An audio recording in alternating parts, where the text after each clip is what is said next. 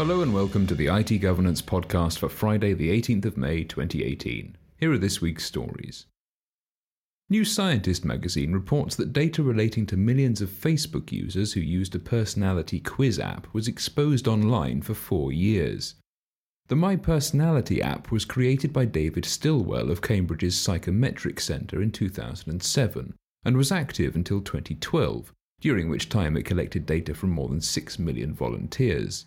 Around 40% of them opted to share data from their Facebook profile with the project. According to the Psychometric Centre's website, the data was anonymized and samples of it were shared with registered academic collaborators around the world.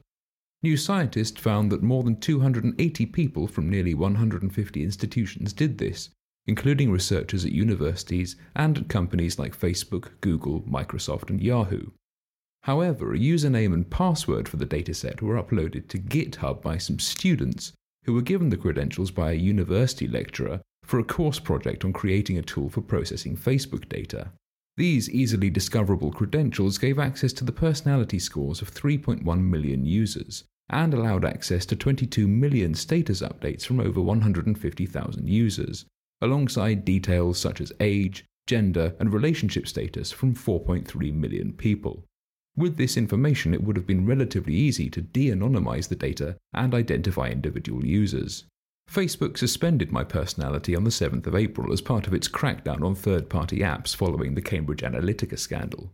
Dr. Stillwell told New Scientist that Cambridge Analytica approached the My Personality app team in 2013 to get access to the data, but was turned down because of its political ambitions. He also said that Facebook had been aware of the My Personality project for a long time, even holding meetings with him and his collaborator Mikkel Kosinski from 2011 onwards. He commented, It's therefore a little odd that Facebook should suddenly now profess itself to have been unaware of the My Personality research and to believe that the use of the data was a breach of its terms. The Information Commissioner's Office is investigating. Have you ever used, or perhaps given its reliability, I should say, tried to use, Wi Fi on a train? If so, you might be interested in a recent blog post by Ken Munro of Pentest Partners about vulnerabilities in passenger networks. According to Munro's research, a lack of segregation between passenger, staff, and train control networks, combined with the use of default admin credentials, means that passengers could theoretically interfere with wireless ticketing devices and potentially train systems. According to the register, Munro said it might be possible, and this is speculation, to lock the braking system.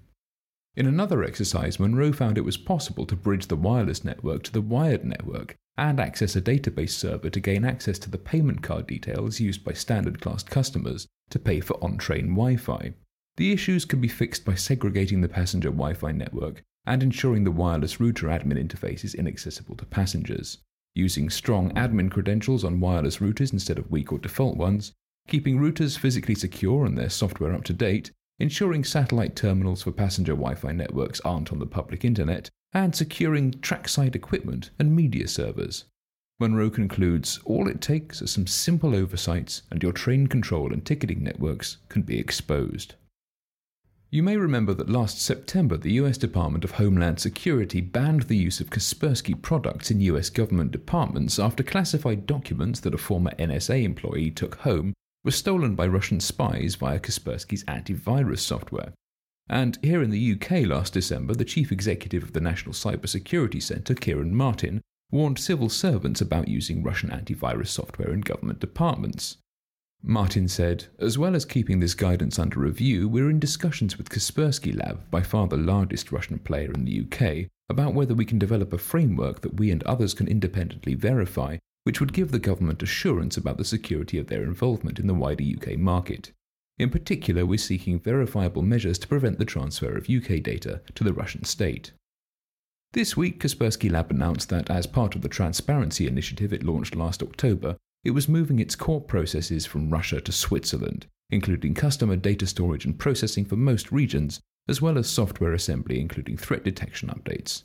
According to Kaspersky, this move further demonstrates our enduring commitment to assuring the integrity and trustworthiness of Kaspersky Lab solutions in the service of our customers, and to address any concerns outlined by regulators. SC magazine reports that the NCSC said the move doesn't change their stance on the firm's products, but say it was a move in the right direction. Meanwhile, in the Netherlands, the Justice Minister Ferdinand Grapperhaus this week issued a letter warning that using Kaspersky products represented a national security risk and saying that the Dutch government's use of Kaspersky antivirus software would be phased out.